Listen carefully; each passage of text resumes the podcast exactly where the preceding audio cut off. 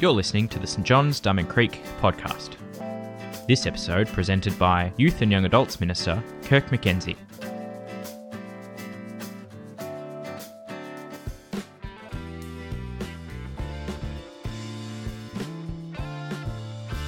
The lesson this morning comes from Luke chapter 12, verses 22 to 34, and that can be found on page 846 in the Pew Bibles.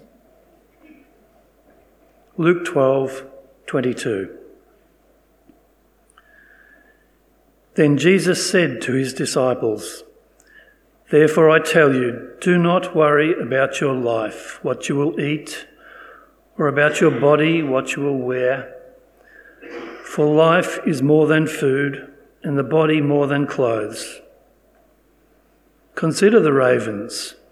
They do not sow or reap, they have no storeroom or barn, yet God feeds them. And how much more valuable you are than birds. Who of you, by worrying, can add a single hour to your life. Since you cannot do this very little thing, why do you worry about the rest? Consider how the wildflowers grow. They do not labour or spin, yet I tell you, not even Solomon in all his splendour was dressed like one of these. If that is how God clothes the grass of the field, which is here today and tomorrow is thrown into the fire, how much more will He clothe you, you of little faith? And do not set your heart on what you'll eat or drink. Do not worry about it, for the pagan world runs after all such things, and your Father knows that you need them. But seek His kingdom and these things will be given to you as well. Do not be afraid, little flock, for your Father has been pleased to give you the kingdom. Sell your possessions and give to the poor. Provide purses for yourselves that will not wear out, a treasure in heaven that will never fail, where no thief comes near and no moth destroys. For where your treasure is, there your heart will be also. This is the word of the Lord.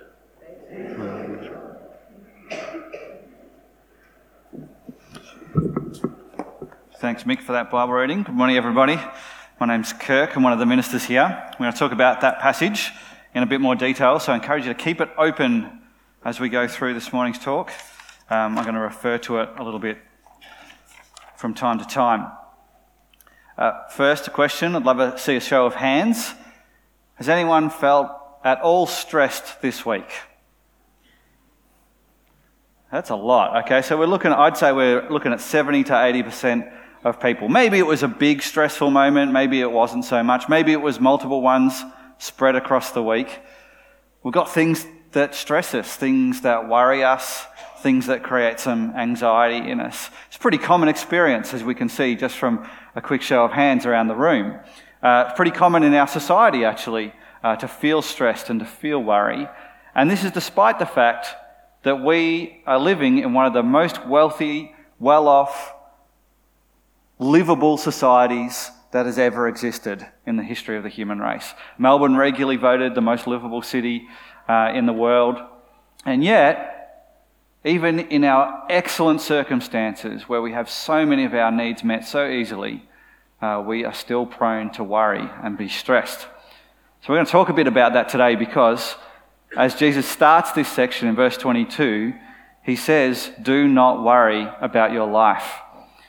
And so, given our tendency to worry, despite all the good things we have, we should pay extra special attention to this teaching of Jesus. Now, we should pay, pay attention to everything Jesus says, but given just the show of hands there and just what's going on and, uh, and where we're at in this part of the world, I think it's especially important message for us to listen to this morning. Paul, in our kids' talk, did give us a bit of background. I'm going to give you two verses that summarize just what's come directly before this passage. Um, these are two verses, two things Jesus says that really summarize what he's been on about so far in the conversation he's in. These last week's passage and this week's passage, they're not totally separate. One follows the other very directly. So the first verse is life is not measured by how much you own.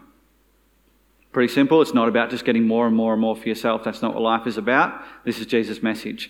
Second thing that he says, which summarizes what he's on about, is that a person is a fool to store up earthly wealth. So that might just be stockpiling cash or bank account, or it might be the things that we can buy with those things, but not have a rich relationship with God. Jesus actually goes as far as saying, if that's what you do, if you prioritize just getting as much stuff for yourself, as much money for yourself, then you're a fool. So, this is the background to what we're looking at today. If you missed Tim's talk on it last week, I encourage you to, during the week, read all of Luke chapter 12 and then have a listen to what Tim said on the podcast. It's available for you to listen to online. So that's what we're going to talk about today, though, is, is worry and how it relates to this accumulation of stuff and wealth. So it's not really going to be a talk about general worry. I will touch on that a couple of times during the talk, but it's very specifically going to be about worry that is connected with money and the things that money buys. Because that's what that's the connection Jesus is making. So, we're going to look at a trailer for a documentary that I watched recently. It's called Generation Wealth. And uh, in the trailer, the documentary uh, maker is the voiceover that you'll hear at the start. And she sort of explains what the documentary is about and, and where it's all headed. So, let's have a look now. I want to work 100 hours a week and never see my family and die at an early age, that's my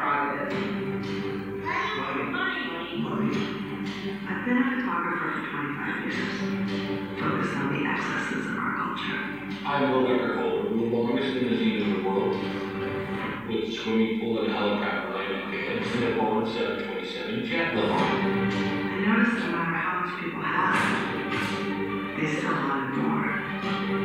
The American dream is all about status. I'm somebody you're not. I can afford this. You can't. My wife and I sat down for dinner in the Mediterranean. There were plenty of boats, 30, 40, 50 million for sale. And I said, this one, this one, this one, or this one? My wife said, turn off your phone. That's all I want. Nice dinner. This fictitious lifestyle, which we're all told that we can have, fuels this sense of inadequacy. I realized wealth was much more than money. It was whatever gave us value. I would love to see this fixed. See my thighs fixed. My butt needs to be fixed. Do you think I'm a workaholic? Yeah. I just kind of grew up with you not really being around. Are you okay? On any journey, you sometimes have to go back and find your roots. I mean, major mistakes. What you're sold in this world is a bag of rotten goods. And it takes a long trip to come back to what matters.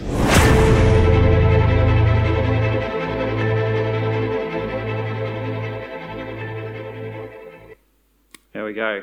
So, what the filmmaker does is examines the wealthiest people in society, mostly in America, but she does get around the world a little bit, and looks at the excesses of their life, and then focuses on how that excess of the very, very wealthy filters down into the rest of Western society, into countries like Australia.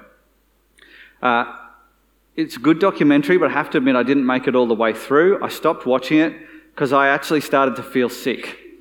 I just couldn't stand the excess and the lavish life that some of these people were living, and also the cost they were prepared to pay relationally in order to get those things. And I really, I just couldn't stomach it. It's not because it was a bad movie. In fact, it was probably being very effective in the way it went about things, but I just couldn't cope with it. Now, we might all be able to look at some of the lifestyles, yeah, the giant limos and all the stuff that, that you might see if you went and watched the documentary and go, that's ridiculous. I don't want that. That's not something I desire in my life. I don't want that much stuff. I don't need that much money. However, if we just dialed it back a bit and we went a couple of levels lower, you know, you're not quite at that level, but geez, I, did have that nice thing that they had, or gee, it would be nice to have that amount of disposable income, or wouldn't it be nice to live in that nice little peninsula or island or whatever. That, and then we can actually start to desire the things that the very wealthy want to have. Now, I would have said, if you had have asked me, Kirk, do you care much about your image? You know, because there's a lot in there about wealth bringing you sort of fame, popularity, making you look better. Uh, maybe some people even work on their bodies, uh, others with clothes. Jesus certainly picks up on the idea of the way we dress in this passage. If you had said, Kirk, do you care much about that? Do you care much about image and perception, and all that sort of stuff? I would have said, I don't care much about that sort of thing. I, am like a little bit in certain context, but I, I, would have thought, you know, I'm pretty much lower down, uh, and, and it's not a big focus in my life.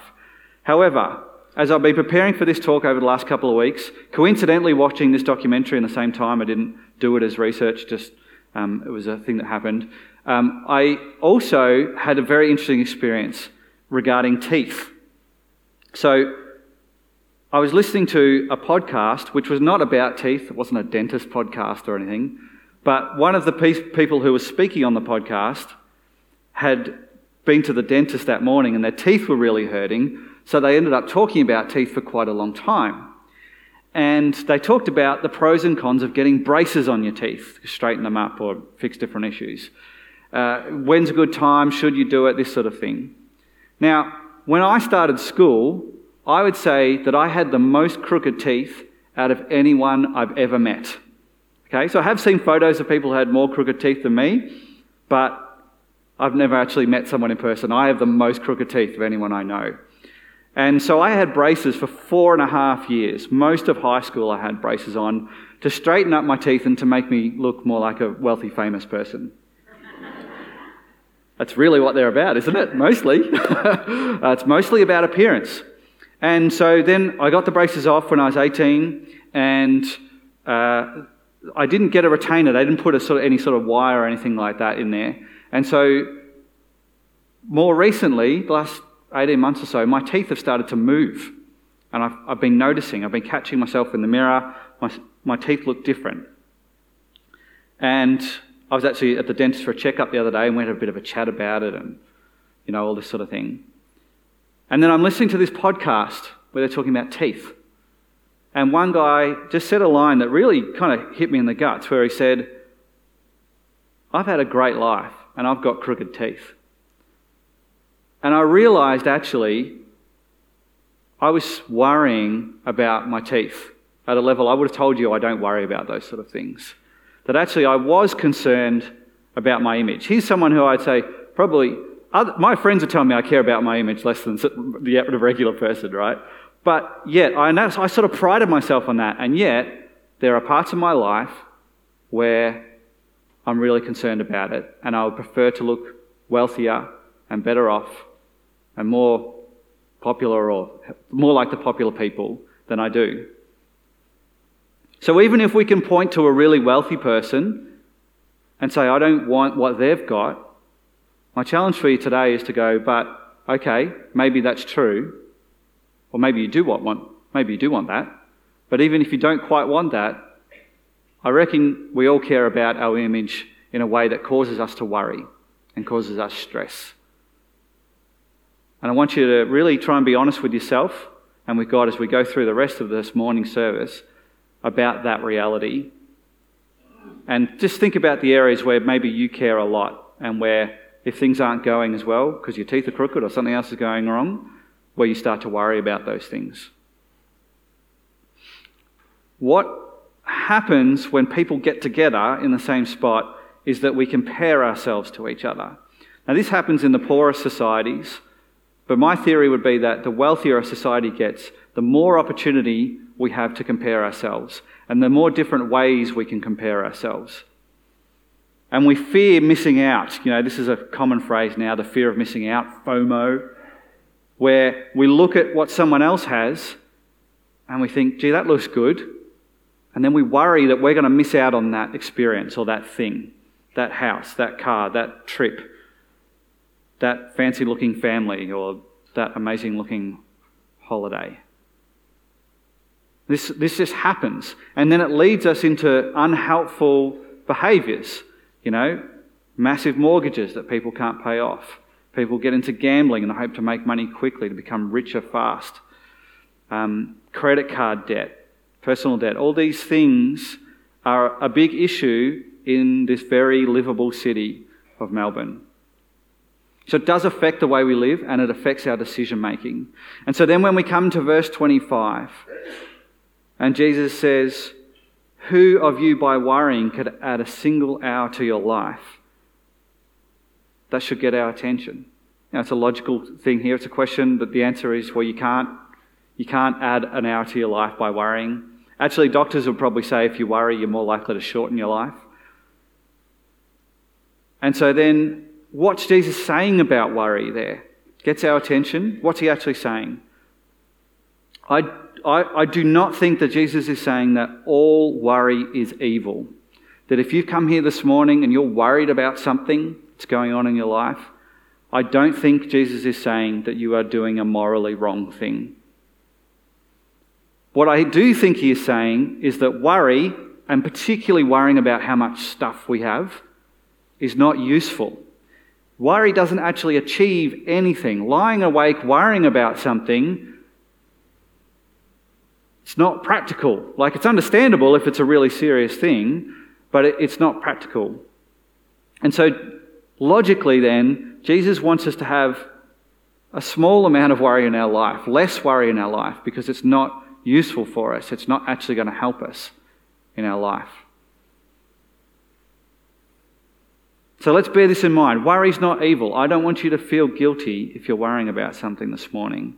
But we want to bring some perspective to that worry and get rid of any worry that is not useful and it's not going to be leading us down a good path. So, Jesus identifies the problem, this worry, and particularly this worry in connection with having more stuff. Oh, I'm worried I'm not going to have enough. I'm not going to have enough. And then he offers us a solution in verse 31. Uh, we know it's a solution because he starts with but. So he's talked about the problem, but seek his kingdom, that's God's kingdom, and these things will be given to you as well, as in the things that we need will be given to us as well. How do we seek God's kingdom? What is God's kingdom? Big fat books have been written about what God's kingdom is. There's a whole bunch of depth that we could go into. Let me give you a quick summary. God's kingdom is not a geographical place, but it's wherever God's rule is obvious or evident. So when God's Son Jesus is honoured, as we've done this morning through our uh, worship through music, that's an example of God's kingdom. When the fruits of the Spirit, when people show something like kindness or patience or self control, that's an example of God's kingdom. When, pe- when someone shows another person grace, unconditional, undeserved love, that's an example of God's kingdom. When someone speaks truth in a loving way, that's an example of God's kingdom. When a poor person who is in need is cared for, then that is an example of God's kingdom. When it basically, wherever things are happening that God wants to happen, we can point at that and go, hey, that looks like God's kingdom. And so when we seek God's kingdom, that's what we're putting first. We're putting first the things that God wants for our life, and we're trusting that God, as we do that, is going to look after the things that we need. So we are called to care for those who are in need, who are poor. And as we do that, we make a sacrifice because we give away something that we have in order to help someone else. And we trust that when we do that, that God's going to look after the basics that we need in our life. This is the principle that Jesus is presenting us. Focusing on the kingdom is not going to cost us the things that we really need. It might cost us the things that we selfishly desire, it won't cost us the things that we really need. And so, as we move towards the end of today's talk, I want to present to you three practical ways we can live this out, where we can move away from unhelpful worry and prioritize God's kingdom and focus on His kingdom first. I could have listed 20 things that we could do. like it's a really big topic, so I do encourage you to get practical with each other after the service, having a chat over a cuppa and really working this through and being honest with each other. But here's three that I've um, picked for today. The first comes from the last verse of the passage we've looked at today, verse 34. Jesus says, For where your treasure is, there your heart will be also. Again, this is a bit of a this is a bit of a gut punch verse here. Like he's really sort of summarizing it for us there. What are the things that you value? That you really treasure, that you're like, yeah, re- that's the thing that I really want and I want to hold on to. If those things are the things of God's kingdom, then you will have less worry in your life. That is a guarantee. Not that you'll have none or you'll have no challenges, but you'll have less worry if you prioritize God's kingdom. If you value money and the things that money is going to buy you, then you will have more worry in your life. That is a guarantee. And the challenge for us is to check our hearts and go, right, what do I truly deep down value? Well, think about it this way if someone came and had full access to your life, to your thoughts and your emotions and your bank account and um, all your stuff, what would they say you value? How would they give you a critical appraisal? Because sometimes we can sort of blind ourselves to our own heart, actually, and pretend that we value something when actually we really value something else, but we're quite good at just sort of separating that in our mind. So that's the first thing, to do a heart check. Um, Jesus actually says in verse 33 uh, he, one of his recommendations is to sell your possessions and give to the poor. Um, not, not saying all possessions, so this is not Jesus saying no private ownership for Christians, but that if you're worrying about the stuff all the time, maybe you should give it away, or sell it actually, and then give the money you get from it to the poor who really need it. Um, I've had multiple friends tell me that, about how they've done that. Uh, multiple friends actually told me that their music collection held an unhealthy priority in their life. Now, music's not bad. Having a few albums in your house is not bad, but they just felt that it had become such an obsession of theirs that it was drawing them away from the things of the kingdom. It was creating worry, stress, this sort of stuff. So they got rid of it. And they said they felt an amazing freedom by doing that. So if you do have something that's restricting your freedom and, and holding back your faith, I recommend selling it and giving the money to the poor. You'll have a better life because of it. So that's the first point do a heart check. The second point is to resist the comparison game, where we compare each other and compare ourselves to others. This is a classic sort of picture we get on social media someone boasting about they're in a great place and you're not there. Maybe not quite as rude as that one. I'm here, you're not, is what it says if you can't read it. but if you are on social media, uh, if you're someone who uses Facebook, other social networks regularly, I would recommend limiting your exposure to those things. They can be very useful, they're not bad as such, but they just feed this desire to compare ourselves to other people in really unhealthy ways. Um, parents, if you've got kids who come into the age where they're starting to use that, I recommend drastically restricting their access to social media. I would say 15 would be the youngest. I would recommend getting a Facebook account as a bare minimum um, and to really have a lot of wisdom and discussion with your kids around how this stuff works. But to be honest, the comparison game happens as much with adults who are a fair bit older than me than it does with teenagers. It's not just a teenage issue. So if you are on, on social media, I recommend cutting back and just limiting your use of it uh, here's one thing that I do when I use Facebook, because I use it for work and for uh, social life and so on. Um, what I do is when it opens up on my computer, it goes straight to the messenger part of Facebook, which is basically just email on Facebook. And I don't get that feed, that news feed, where people's great holiday pops up, or someone dressing really nice for the party they're going to, or they've just won an award, or their kids just won an award, uh, or, or, you know, they're, they've just got a promotion, or they've just found an article that they hate and they're going to tell everyone why they're right, well, the right author's wrong and they're right. And it's all this comparison. It's all this, yes, oh, me compared to other people and so on. Uh, that just never opens for me. I only look at that if I actually want to, uh, which is pretty rare. And my mental health has just gone up and up and up. It's been really good. It's reduced my worry heaps by doing that. So that's if you're on social media. Um, many of you won't be, or you, you hardly use it at all. Um, but what about television? Still exists, still a thing. Reality TV, Anyone got a MasterChef obsession or love those renovation shows or the getaway to the country house sort of shows seem to be on all the time? Uh, these things can be like pornography for houses or for clothes or for food or for wealth or for achievement.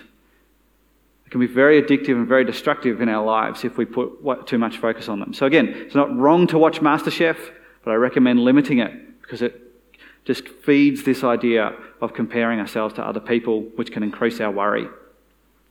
Even if you don't look at a screen at all, if it's not a media based thing, we're all very capable of looking over the fence and getting jealous of the neighbour's car, or visiting a friend's house and getting jealous of their lounge suite, or all these sort of things. So, whatever the case, we're going to be exposed to the comparison game.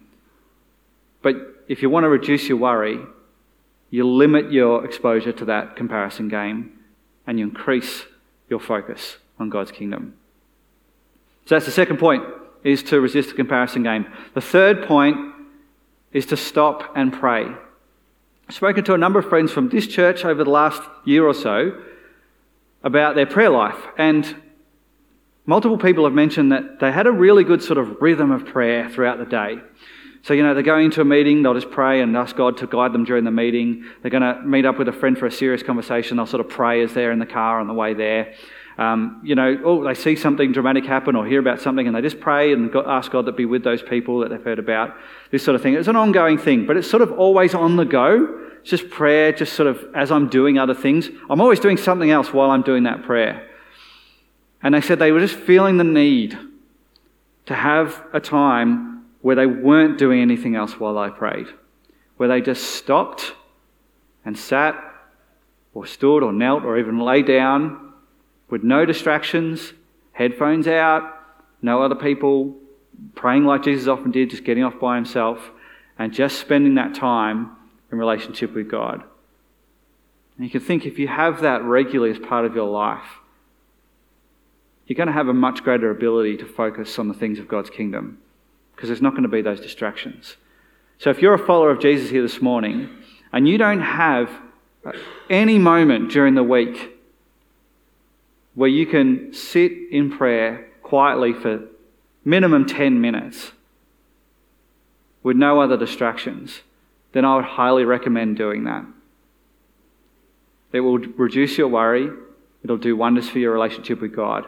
Now, that said, if you've never done it before, it can be hard to start and it can be hard to get into a rhythm. It can be quite difficult. You might be dismayed at how quickly your mind wanders off to th- other things.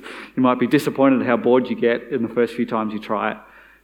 But if you stick with it, I can basically guarantee you that it's going to be good for you and good for your relationship with Jesus.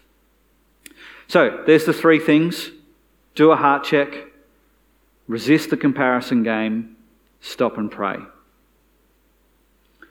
We are going to worry in life. That's just going to happen. Serious things that we really should worry about happen you know, family in hospital or we get very ill.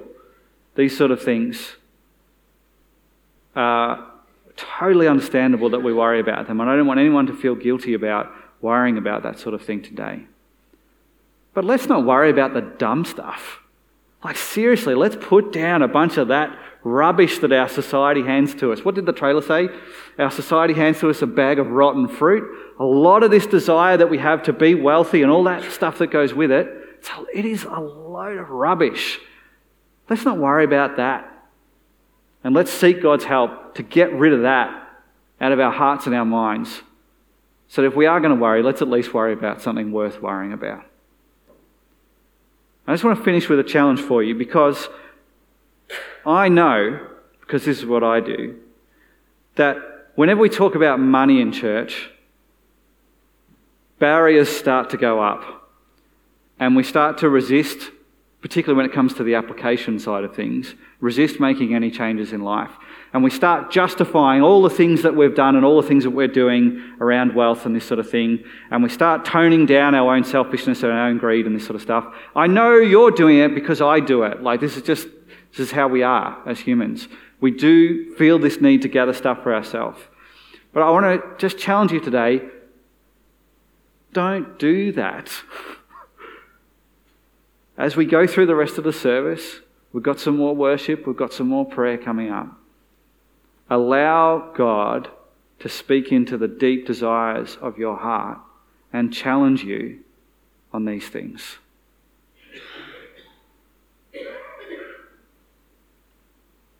Be really honest with yourself. I've not done this perfectly in my life, but I can speak from experience and say when I have allowed God to really renovate my desires, my deep desires, it's, it's come out good. It's been good results for me and the people around me. It's hard at the time, it's challenging. You can feel terrible. You can feel like you've stuffed up or you feel shamed. But gee, the results can be amazing. That's what we want for everyone here. To have an abundant life, we prayed that at the start of the service.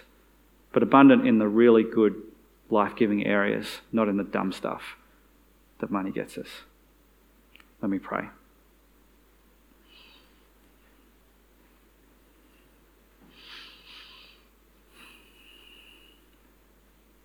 Lord, we do feel that urge to get more stuff for ourselves.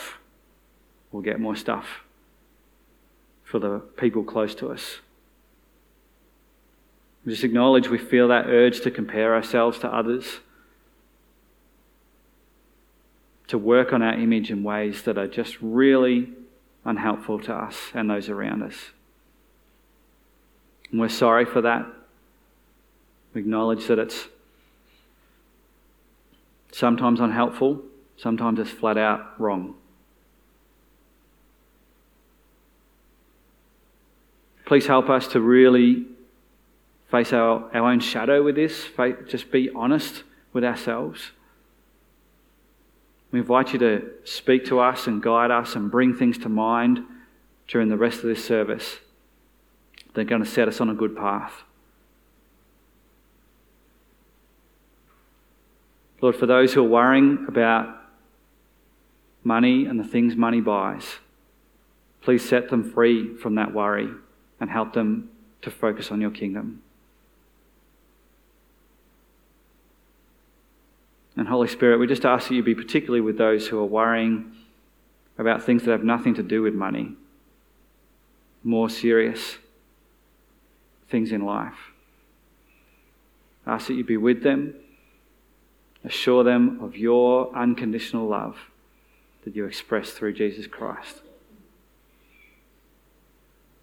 Amen.